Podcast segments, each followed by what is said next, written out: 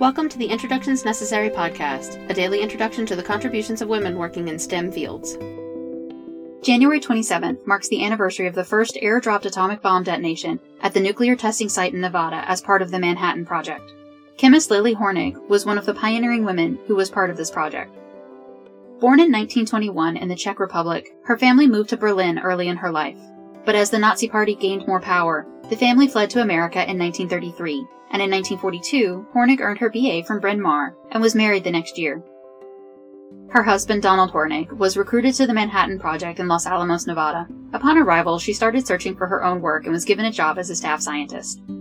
She and another woman worked in a chemical research lab studying various plutonium salts, until it was discovered that the salts they were working with were a very radioactive isotope. Both women were fired from their positions due to what was termed worry about their reproductive health. Hornig was unhappy with this decision and was eventually given a position working with high explosive lenses. On the day of the Trinity bomb testing, she and two friends drove up Sandia Mountain to get a good view of the detonation, which they witnessed in the dawn sky. After the first test, Hornig signed a petition that was being circulated among scientists to ask for a demonstration on an uninhabited island rather than the bomb being used in Japan.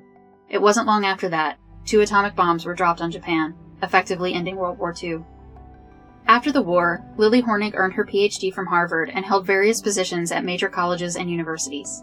Hornig considered herself a feminist and worked as the founding director of HERS, Higher Education Resource Services, under the auspices of the Committee for the Concerns of Women in New England Colleges, and served on equal opportunity committees for the National Science Foundation, the National Cancer Institute, and the American Association for the Advancement of Science. She authored three books on women in the sciences, was a life trustee of the Woods Hole Oceanographic Institute, and a trustee of the Wheeler School.